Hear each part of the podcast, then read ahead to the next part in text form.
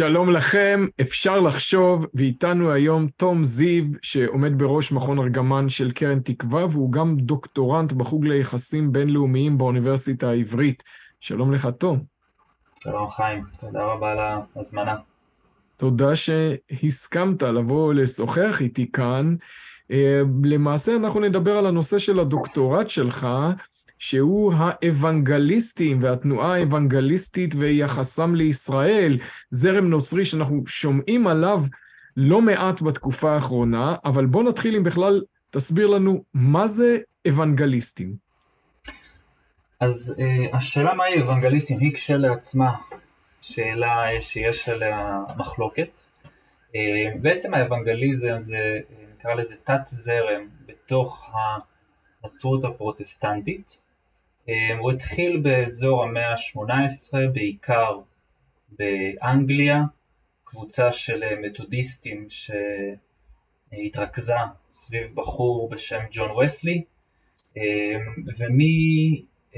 ומאנגליה אה, היא התחילה לאט לאט להתפשט למושבות הבריטיות בצפון אמריקה, מה שלעתיד יהפוך להיות ארצות הברית, ובעצם אלה הפכו להיות שני המרכזים בעלי המשקל הרב ביותר של הזרם הזה, אמ, כאשר במאה ה-20 אנחנו רואים התפשטות שלו גם למדינות באמריקה הלטינית, במדינות באפריקה אמ, ואפילו במדינות באסיה. מה שמייחד את, ה, את הזרם הזה, שכמו שאמרתי, מאוד קשה לשים לו גבולות, אמ, הם כמה עקרונות.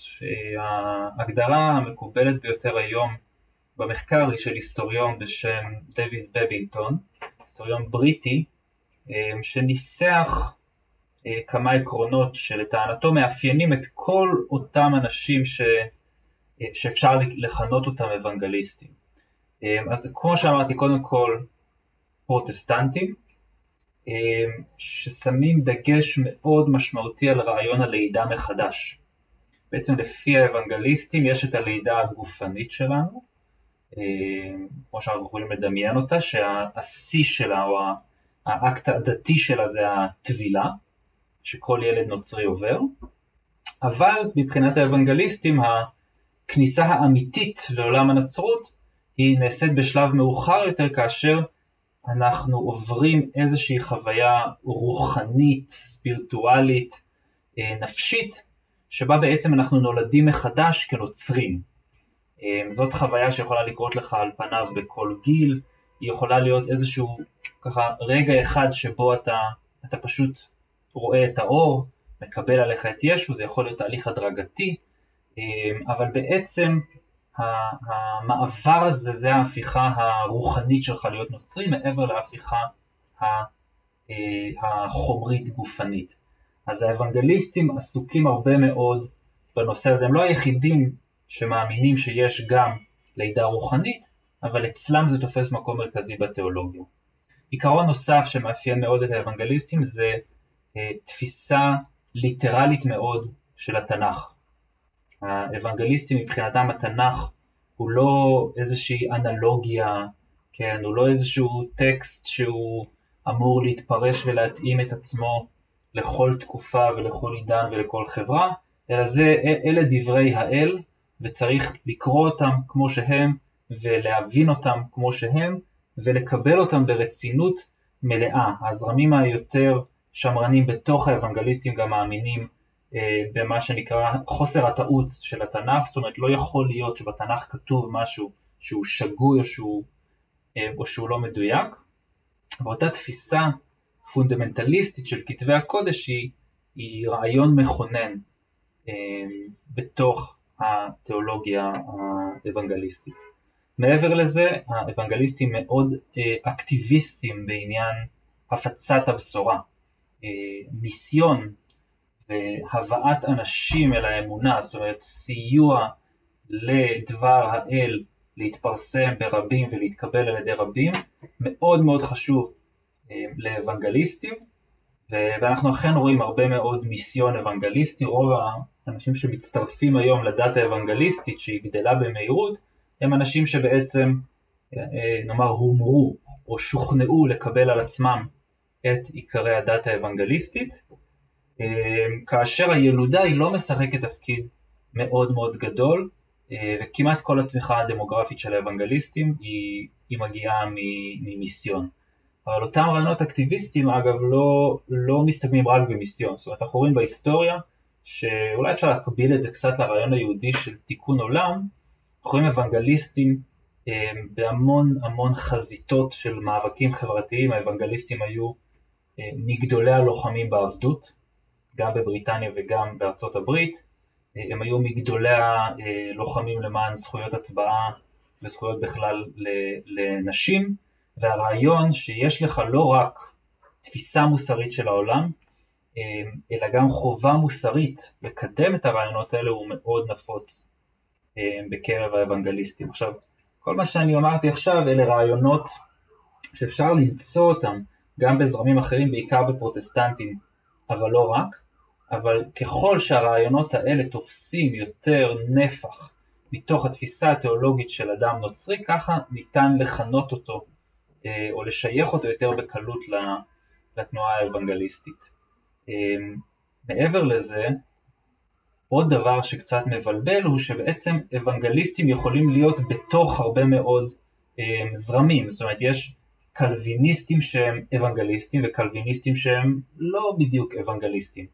אותו דבר גם אה, פרספטריאנס ולותרנים, אה, ויש הרבה מאוד ויכוחים, זאת אומרת לא כל, לא כל הגדרה של אדם אחד, קבוצה מסוימת כאוונגליסטים היא מקובלת על אדם אחר, ובתוכם לבין עצמם האוונגליסטים מאוד, אה, אה, אה, יש המון מאבקים על מי כן אוונגליסט ומי לא אוונגליסט, וגם במחקר אגב אנחנו רואים את זה שמחקרים מסוימים מגדירים אוונגליסט באופן כזה, מחקרים מסוימים מגדירים את זה באופן אחר, וזה ככה גם משנה לך את, ה, את הקבוצת אנשים שאתה בודק, וזה עשוי אפילו להשפיע על, על המחקר, הוויכוח הזה על מי הוא, מי הוא אוונגליסט. מי הוא אוונגליסט? אני ברשותך אנסה מתוך הדברים שלך אה, לחלץ אמירה שתהיה אולי יותר רלוונטית להגדרות שמעניינות אותנו, ואני אגיד כאן גם משהו השוואתי מהפרספקטיבה שלי, כ, אתה יודע, כיהודי, אפילו כרב.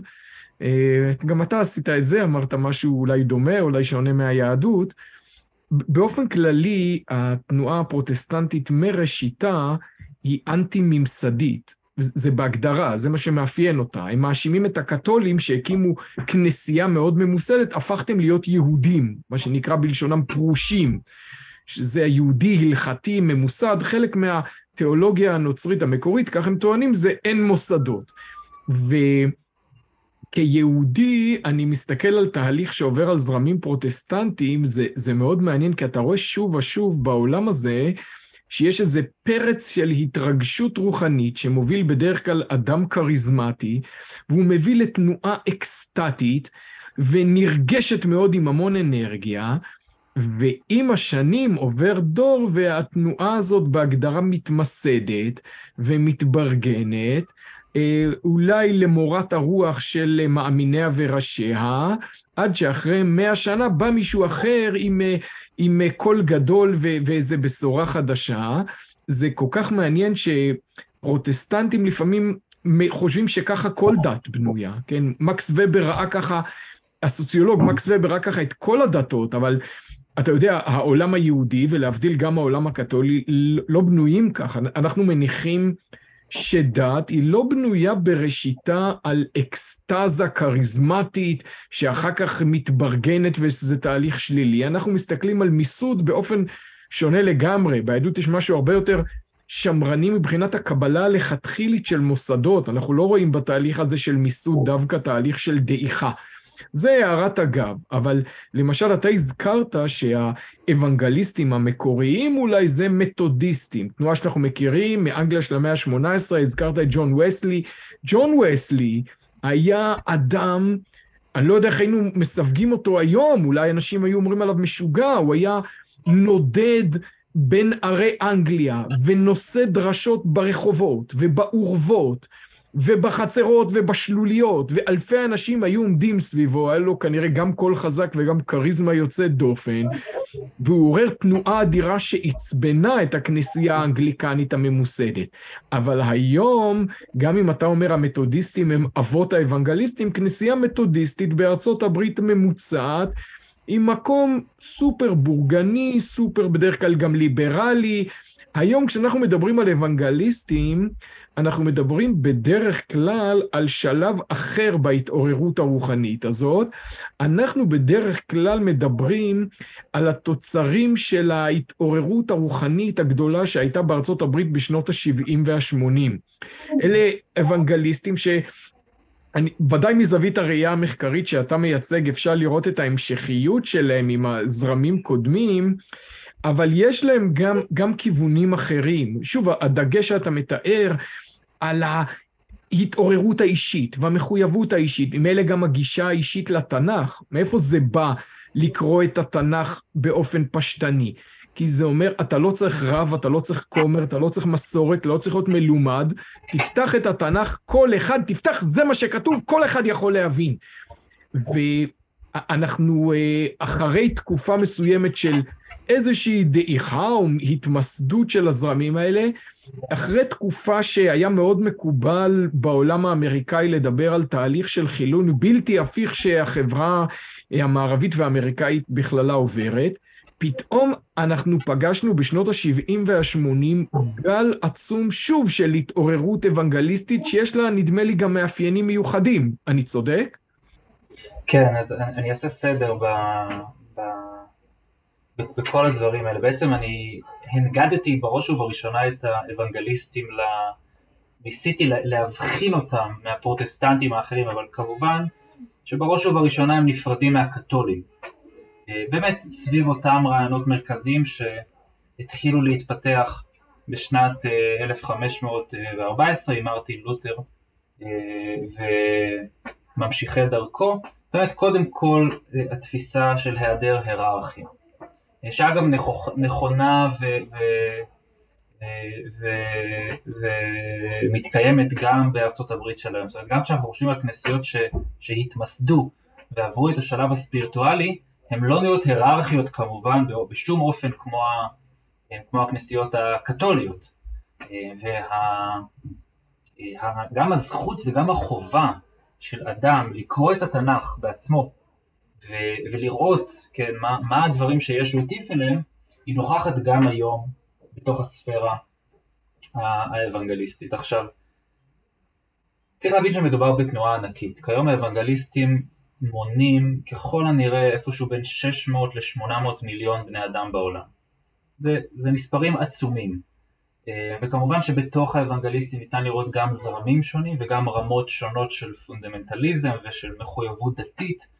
אה, אבל ניתן לאבחן גם משהו שאתה רמזת אליו, וזה החלוקה בין הזרמים אה, שיותר מתעמקים בחוויה האישית, בהתגלות הרוחנית, אה, זרמים שמאמינים בניסים, זרמים שמשלבים הרבה מאוד אה, חוויות אקסטטיות בתפילות שלהם ובטקסים שלהם, לבין אה, זרמים שהם הרבה יותר מוכוונים למידה, מוכוונים שמרנות התנהגותית, קודים של לבוש וקודים של התנהגות ולמדנות מאוד מאוד עמוקה, ככה שגם בתוך התנועה האוונגליסטית ניתן עדיין לראות אה, במרחק לפעמים של כמה עשרות או מאות מטרים בכנסייה כזאת וכנסייה אחרת, אה, קבוצות מאוד מאוד ספיריטואליות וקבוצות מאוד למדניות אה, ושמרניות. עכשיו, האוכלוסייה בארצות הברית, לעניות דעתי, הולכת ו- ומתקדמת, כמו שאמרת, לצד היותר ממוסד, קצת יותר מיושב, קצת פחות אה, אה, עוסק בניסים בתוך, ה, בתוך השיח האוונגליסטי, ודווקא במקומות החדשים שהאוונגליזם מגיע אליו, שזה אמריקה הלטינית ואפריקה, דווקא שם אנחנו רואים בעוצמה אדירה את אותם זרמים רוחניים. עכשיו יש לזה גם סיבות סוציולוגיות וגם סיבות אה, שניתן להעמיד אותם על ציר של זמן, שבאמת מה שמושך בתנועה הזאת ומה שהיה הקסם שלה גם בתחילת דרכה בארצות הברית ובוודאי מחוץ לארצות הברית, זה באמת אותה חוויה אישית. אותו, אה, אותו רגע אה, של התעלות נפשית ושל התחברות למשהו שיותר גדול ממך, לקהילה הרוחנית שאתה חלק ממנה, לישו, לרוח הקודש. הסנטימנט הזה הוא עדיין מאוד מאוד נפוץ באמריקה הלטינית, אבל ייתכן, ייתכן שאם נחזור ונבדוק את אמריקה הלטינית בעוד 100 שנה ובעוד 200 שנה, אנחנו נראה גם שם נטייה להתמסדות ואפשר לקרוא לזה בורגנות, בורגנות זה מונח קצת מורכב, אבל באמת איזשהו שלב, אה, נקרא לזה קצת בוגר יותר, זה גם, גם בוגר נשמע קצת רע. אגב, או להפך, כלומר אם ההיסטוריה האמריקאית מלמדת שכל כמה עשורים יש שם איזה מה שהם קוראים Great Awakening, איזו התעוררות של התחדשות דתית, יכול להיות שאם תבדוק את ארצות הברית בעוד 50 שנה, תראה אותה באיזה גל של אקסטזה דתית, זה קרה שלוש פעמים בעבר, אין סיבה נכון. שזה לא יקרה בעתיד. נכון. תראה, אנחנו כן רואים דעיכה מסוימת בכל גל הוא, הוא קצת פחות אקסטטי מה, מהגל הקודם, אבל מאוד יכול להיות באמת ש, אה, שהתהליך הזה שאתה מדבר עליו, אה, יכול להיות שהוא תהליך, שהוא תהליך בלתי נמנע, יכול להיות שאם התהליך הזה לא קורה, אז באמת תהיה דעיכה דתית. כי אה, אחרי שמגיעים לשלב של ההתמסדות ושל היעדר החוויה האישית המאוד מאוד חזקה, לדעתי, יותר קשה לצעירים אה, להתחבר מחדש. ואולי זה הכרחי שהדת תעבור את, ה, את המסלול הזה, בשביל שכל פעם דור חדש יוכל להכניס חיים לתוך התיאולוגיה הזאת. כן, אני רק אומר שזה כמובן מתוך ההנחות ונקודת המוצא של הנצרות הפרוטסטנטית, העולם שלנו בנוי אחרת לגמרי. לא, לגמרי. אבל תשמע, מה הסיפור שלהם עם ישראל? אנחנו רגילים שהנוצרים האדוקים לא כל כך אהבו יהודים ולא כל כך אהבו את ישראל, וזה מסיבות תיאולוגיות מובהקות. כלומר, הנוצרים אמרו, אנחנו ורוס ישראל, אנחנו ישראל האמיתי, אנחנו החלפנו אתכם, אתם נידונים להיות בגלות כעונש על חטאיכם, והנצרות הקתולית לא ידעה כל כך איך לאכול את זה, שפתאום היהודים חוזרים לארץ ישראל. והנה להפתעתנו, אנחנו מגלים בעשורים האחרונים זרם הולך וגדל של הנוצרים האוונגליסטים האלה, שפתאום מאוד אוהבים אותנו. מאיפה זה בא? אז באמת היחסים של, של עם ישראל לאורך השנים עם הנצרות, אני חושב שלא לא יהיה מוגזם אה, לכנות אותם עגומים. כן, הנצרות אה, בלשון המעטה, איך לומר, הנצרות אה, באמת ראתה את עצמה החל מהמאות הראשונות לקיומה כעם ישראל החדש. זאת אומרת, ההסכם שהיה לאל עם ישראל, אה, הוא תם, הוא תם עם הגעתו של ישו, בגלל שהניסיון הזה, הניסוי של עם נבחר בבשר, מה שנקרא, לא צלח, כן, ואלוהים מאס בעם ישראל, והעביר את הבכורה ואת ההבטחות שלו ואת הסיכוי לגאולת המין האנושי לישראל שברוח. שזו בעצם הכנסייה, ואנחנו, היהודים ששרדו, אנחנו בעצם איזשהו מוזיאון לדבר הפרה-היסטורי הזה, להסכם הקודם, אה, ועצם האומללות שלנו אפילו, הוא בעצם ההוכחה לצדקת דרכה של הנצרות, זה שהיהודי הוא חלש, חסר מדינה, אה, אה, תלוי בעמים אחרים שיגנו עליו, זה באמת היה איזה סוג של הוכחה מבחינת, ה, מבחינת הנוצרים ש, שהצדק עימם. כל זה נכון לגבי הקתולים, שאחד מהמאפיינים של התיאולוגיה הקתולית זה מה שנקרא The Replacement Theology, כלומר תורת ההחלפה. מה שאומר שבעצם באיזשהו רגע בהיסטוריה הגיע הנה המשיח, היהודים כשלו ולא קיבלו על עצמם את המשיח, אפילו הביאו למותו, ובאותו רגע אלוהים פשוט החליף את העם היהודי. זה ככה על רגל אחת אה, תורת ההחלפה הקתולית. הנצרות הפרוטסטנטית, ובמיוחד הזרמים האוונגליסטים שבה, לא מקבלים לחלוטין את התפיסה הזאת. מבחינתם הברית הישנה שוות ערך לברית החדשה. כלומר, זה שישו הגיע, וכמובן שהם מוצאים לזה צידוקים בדבריו של ישו, לא מבטל את הברית הישנה, ישו עצמו אומר, אני לא באתי להחליף את התורה, זה לא, זה לא התפקיד שלי. הם מקבלים את הרעיונות האלה באופן הכי מילולי, כמו שאמרתי, מבחינתם הייתה את הברית הישנה ויש את הברית החדשה וכל המאגר הזה אלו הם כתבי הקודש.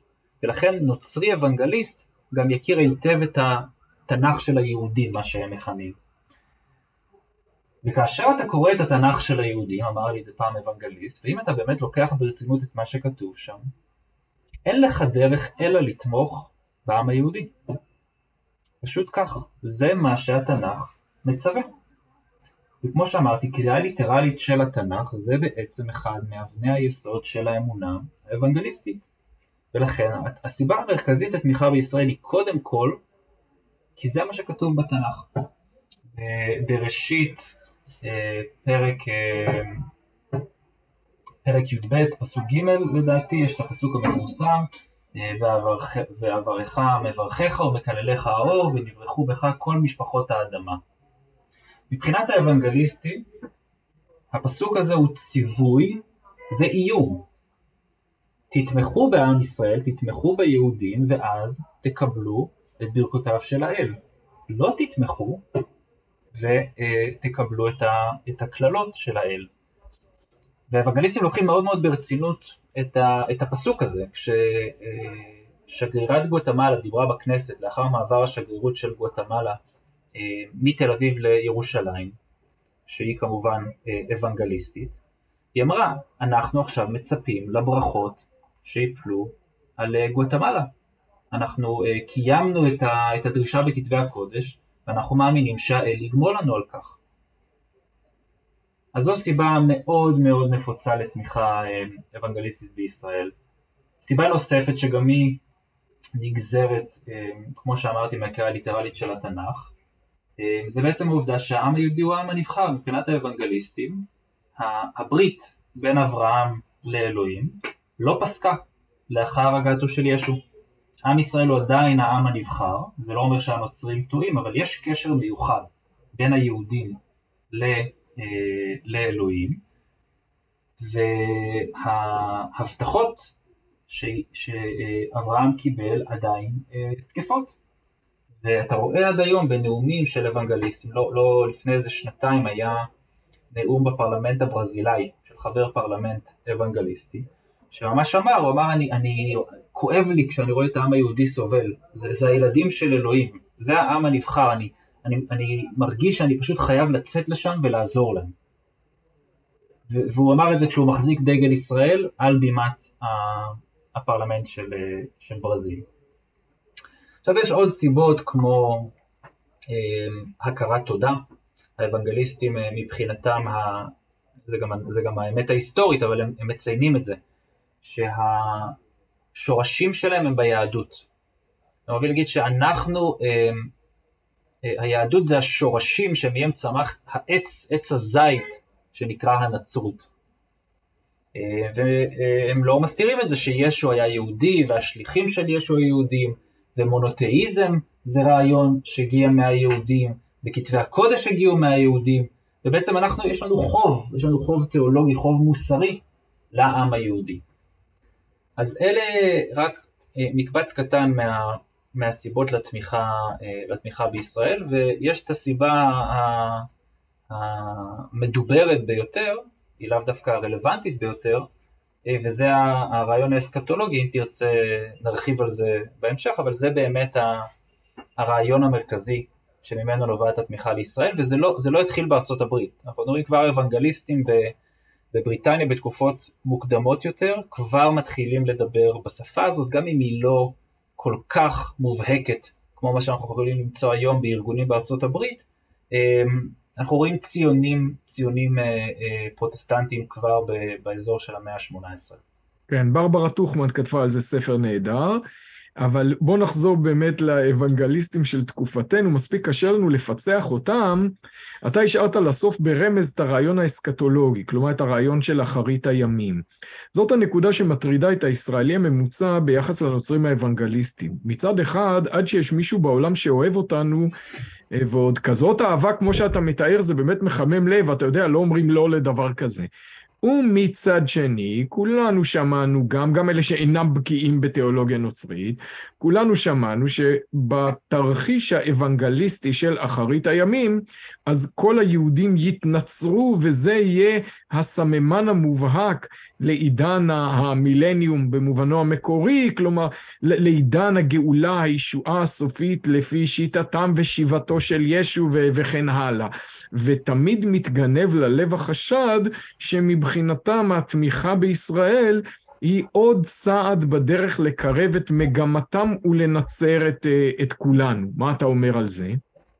אז זו באמת הסיבה שהכי מוזכרת אה, בתקשורת, גם לא מעט באקדמיה, אה, בעיתון הארץ אוהבים מאוד אה, לדבר על זה, אני תמיד צוחק על זה שיש המון חילונים שנורא מפחדים מה יקרה כש, כשיגיע המשיח וירצו לנצר את כולנו. אני, ואני אומר את זה בתור אדם חילוני, אני אומר, יגיע המשיח, נתמודד. אבל באמת יש אה, אה, מעגל של הפחדה סביב, ה, סביב הסוגיה הזאת, אז ראוי להקדיש דקה שתיים ולהסביר קודם כל מה זה הרעיון התיאולוגי הזה ומה המשמעות שלו ל, לימינו. אז יש את הרעיון של אלף שנות השלום, המילניום, שיגיע עם חזרתו של ישו, אה, או אחרי חזרתו של ישו, או לפני חזרתו של ישו, יש, יש ויכוחים תיאולוגיים. אמ, זה מספר, אה, אה, מספר Revelation, התגלות, והזרם המרכזי שנמצא בתוך העולם האוונגליסטי נקרא Premillennial Dispensationalist, שבמילים פשוטות מה שהזרם הזה אומר זה שלפני שישו יחזור צריכים להתקיים כמה תנאים, לפני שיתחילו אלף השנים של השלום אה, בהנהגתו של ישו. הדבר הראשון אה, בהקשר היהודי זה שהיהודים צריכים לשוב לארץ ישראל, כל היהודים, להקים כאן אה, בית מקדש, בשלב הזה יעלה מקרב היהודים משיח שקר, אה, ישתלט על ארץ ישראל, יתחילו מאבקים פנים ישראליים ולאחר מכן מאבקים אזוריים, בהם אומות שונות ינסו לפלוש לישראל, תתחיל מלחמה גדולה, ובשלב הזה מאמיניו של ישו יעלו לשמיים, יפגשו שם את ישו, ולבסוף אה, ישו ירד עם מאמיניו לארץ ישראל, ינצח את משיח הקשר, יגרש את, ה, את אויבי הנצרות, ויקים ממלכה נוצרית שתשכין שלום בעולם לאלף שנים, אה, לאלף השנים הבאות. בשלב הזה יש פרשנויות שונות למה יקרה עם היהודים, חלקם אומרים ש... אה, כל היהודים התנצרו, חלקם אומרים שמי שלא יתנצר ימות, אה, יש, יש כל מיני פרשנויות ל, לרגעים האחרונים לפני תחילת המילניום. עכשיו, אה, שני דברים צריך להבין על הגישה הזאת. הדבר הראשון זה המשקל שיש לאנשים שמונעים מהרעיונות האלה בקבוצה התומכת בישראל, וה, והשאלה השנייה זה כמה באמת זה משפיע עליהם. כן, זה גם כמות וגם איכות. עכשיו, דווקא נעשו לאחרונה מחקרים בסוגיה הזאת בניסיון להבין למה בעצם האוונגליסטים תומכים בישראל מתוך שלל הסיבות שציינו עכשיו וגם סיבות לא דתיות, סיבות תרבותיות, סיבות היסטוריות וכולי. והממצאים היו מאוד מעניינים. כאשר הם נשאלו מה הסיבה המרכזית שבגינה אתם תומכים בישראל, רק 13% ענו שזה בגלל סיבות אסקטולוגיות, כלומר בגלל התפקיד שיש לישראל בהגעה לשיבתו של ישו. לא רק שמדובר רק ב-13% וכשכשיורדים לצעירים, כלומר אה, עד גיל 35 אם אני זוכר נכון, בכלל רק 6% מציינים את זה כסיבה מרכזית לתמיכה בישראל, במחקרי המשך שנעשו, גילו שמי שזו הסיבה המרכזית שלו, הוא כמעט לא תומך בישראל. כלומר, מי שציין את, ה, את הרעיון האסקטולוגי כסיבה לתמוך בישראל, הוא עצמו לא כל כך תומך בישראל. הוא תומך, אבל אה, בצורה חלשה. מה שמחזק את הטענה שבעצם מי שמניע את התנועה הזאת, הם לא אנשים שמונעים מאסקטולוגיה. כלומר, הטיעון הציני, שאומר שהם בסך הכל מנסים לסייע לנו בשביל בסוף להוביל פה למלחמת עולם שלישית, או בשביל לנצר את כולנו, או שהם סתם משתמשים בנו, אמ, הטיעון הזה לא כל כך מחזיק כשבודקים את, ה, את המספרים עצמם. ואולי דבר אחרון לציין בעניין הזה, שגם מישהו מאמין הדוק ברעיון של פרי-מילניאל דיספנסיישנליזם שהסברנו אותו, הוא לאו דווקא חושב שיש לו יכולת להשפיע עליו. כלומר, יש איזשהו שעון אלוהי שעובד בקצב משלו, אבל לאדם הנוצרי אסור להתערב בו.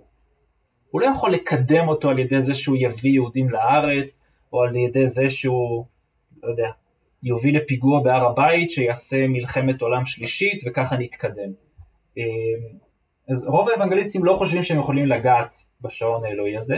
שמעתי פעם רעיון עם מישהו אוונגליסטי ש, שהגיב לטענה הזאת, הוא אמר שאם הנוצרים האוונגליסטים באמת היו מונעים מהניסיון לקדם את השעון האלוהי, אז היינו מצפים לראות אותם עושים את זה בעוד תחומים. הסיפור היהודי הוא לא הסיפור היחיד בת... בתיאולוגיה הזאת, יש גם אה, מצב אה, מוסרי, מצב של שפל מוסרי שצריך להגיע אליו. הוא אומר שלפני שישו יחזור אנחנו צריכים להגיע לשפל מוסרי, לתחתית המוסרית. רק אז יחל התהליך. עכשיו אם כך, היית מצפה, הוא אמר, לראות נוצרים מתנהגים בצורה מאוד לא מוסרית מבחינה נוצרית, ולראות אוונגליסטים שפותחים מרכזים להפלות, או משהו כזה. עכשיו אנחנו לא רואים את זה קורה. זאת אומרת, אוונגליסטים לא הולכים באופן אקטיבי להוביל לשפל המוסרי, שהוא חלק בסיסי בחזרה של ישו לפי התפיסה הזאת, ובמקום זאת הם נלחמים בהפלות.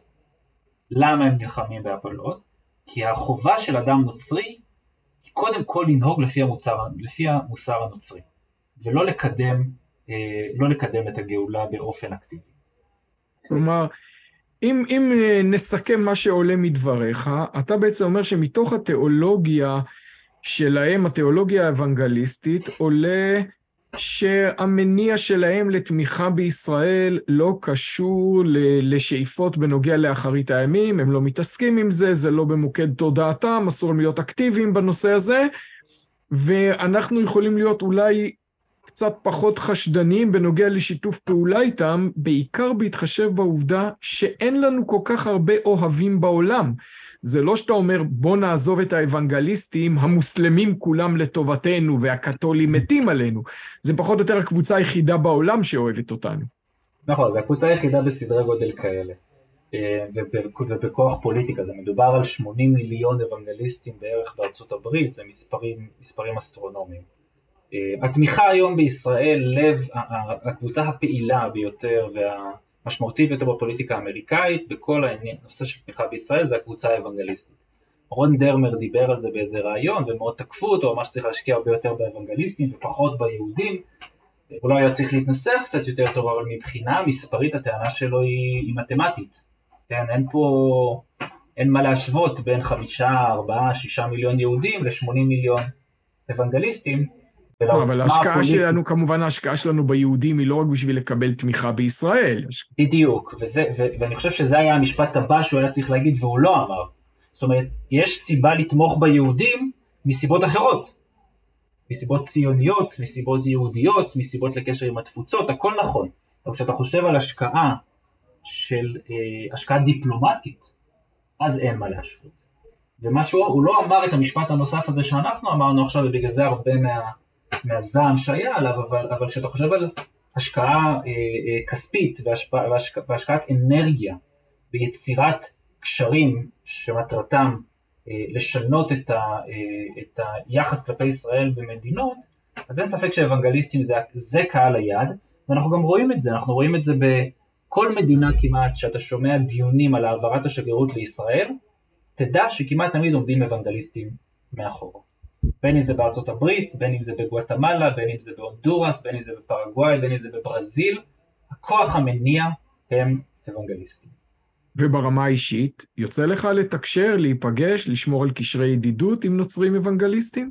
כן, כן, היה לי כמה וכמה אינטראקציות, יש גם, הייתי חבר בקבוצת אה, אה, קבוצת אה, לימוד ודיון משותפת של יהודים ואוונגליסטים, שניסינו לחשוב באמת איך אפשר לקדם עוד את היחסים. אמ, קודם כל כמובן שברמה האישית כל מי שאני נתקלתי בו אדם נחמד מאוד, מאוד היה חשוב להם. זה, זה כל כך מעניין שבתודעה שלהם הם יודעים שהם קצת מפחידים את, ה, את הישראלים, אבל הרבה פעמים הם לא מהסיבות שאנחנו חושבים. זאת אומרת, הם חושבים שיש חשד של היהודים שהם באים לנצר אותנו. עכשיו, לא באחרית הימים. זאת אומרת שהם בעצם, זה, זה הכל כסות לאיזה מיסיון. אז מאוד מאוד חשוב להם להבהיר את זה. אה, ובהרבה ארגונים אתה תראה אה, במישן שלהם, כלומר במה הם מגדירים את, המשימה שלהם, אה, ממש פסקאות שאומרות, אין, אנחנו לא מחפשים לנצר את היהודים. זאת אומרת, מבחינתם זה, ככה הם חושבים שהפחד הישראלי והיהודי מנוסח. עכשיו חשוב להגיד, זה לא שאין אוונגליסטים קיצוניים שמנסים לקדם את חזון אחרית הימים. יש כאלה, ואם אתה תעשה כתבה בהארץ ותחפש אותם טוב טוב, אתה גם תמצא אחד או שניים, וכמובן שאתה תבחר לראיין אותם, או לצלם אותם לכתבה שלך בכאן 11, אבל כשבודקים את המספרים הגדולים, בסופו של דבר מדובר על ציבור שבכנות אוהב את העם היהודי, בכנות רוצה לסייע לעם היהודי, רוצה לקחת חלק בשימור וב, ובחיז... סליחה, ובחיזוק העם היהודי, ואין לנו, לנו בעולם הרבה כאלה. במחקר הראשון שביצעתי בתחילת הדוקטורט, ממש בחנתי איך כמות האוונגליסטים במדינה משפיעה על, על התמיכה שלה בישראל באו"ם. וממש רואים את זה בנתונים סטטיסטיים, איך ככל שהאוונגליסטים במדינה מתחזקים וככל שהדת האוונגליסטית מתפשטת במדינה, כך משתנה, אה, משתנה גם דעת הקהל וגם הפוליטיקה. זאת אומרת, אתה רואה היום את ישראל בלב הדיון הפוליטי במערכות בחירות באמריקה הלטינית. שאפשר גם לטעון שאולי זה לא טוב כי ישראל נהיית איזשהו נושא פוליטי, אבל זה רק מראה על העוצמה ועל המחויבות שיש לאותה קבוצה למדינת ישראל. אמ,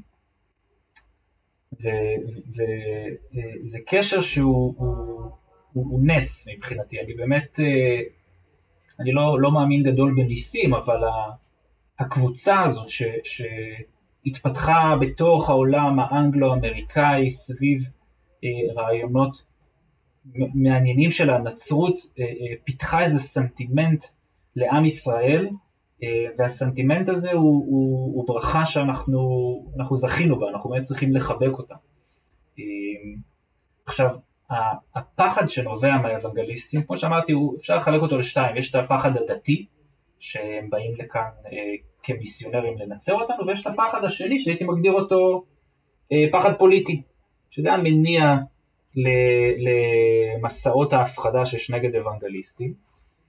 והפחד הפוליטי נובע מזה שהאוונגליסטים אה, מזוהים בצורה מסוימת עם הימין הישראלי, והם לא מפחדים לתמוך בישראל, והם בעיקר לא מוכנים להפעיל לחץ על ישראל. כלומר, אם תבדוק אוונגליסטים בארצות הברית, הרבה מהם אה, חושבים שפתרון שתי המדינות זה, זה הפתרון היחיד, לה, או הפתרון האידיאלי לסכסוך הישראלי-פלסטיני. אבל האם אה, וושינגטון יכולה להטיל סנקציות על ישראל, או צריכה לתקוף את ישראל במוסדות בינלאומיים, או להפסיק את התמיכה הכלכלית בישראל? זה חס ושלום. בעצם העובדה הזאת שיש התייצבות לצד ישראל, אפילו מתמיכה בפתרון שתי המדינות, אבל עמידה איתנה ולא ביקורתית לצד מדינת ישראל, זה דבר שמאוד אה, אה, מאוד אה, חורה לאותן קבוצות שחושבות שצריך לכפות על ישראל את סיום הסכסוך בדרכים שהן כמובן לאו דווקא לטעמה של ממשלת ישראל. וואו, אז הארת את עינינו גם בנושא הזה על האוונגליסטים, ותודה לך, תום זיו, על השיחה המעניינת הזאת. תודה רבה.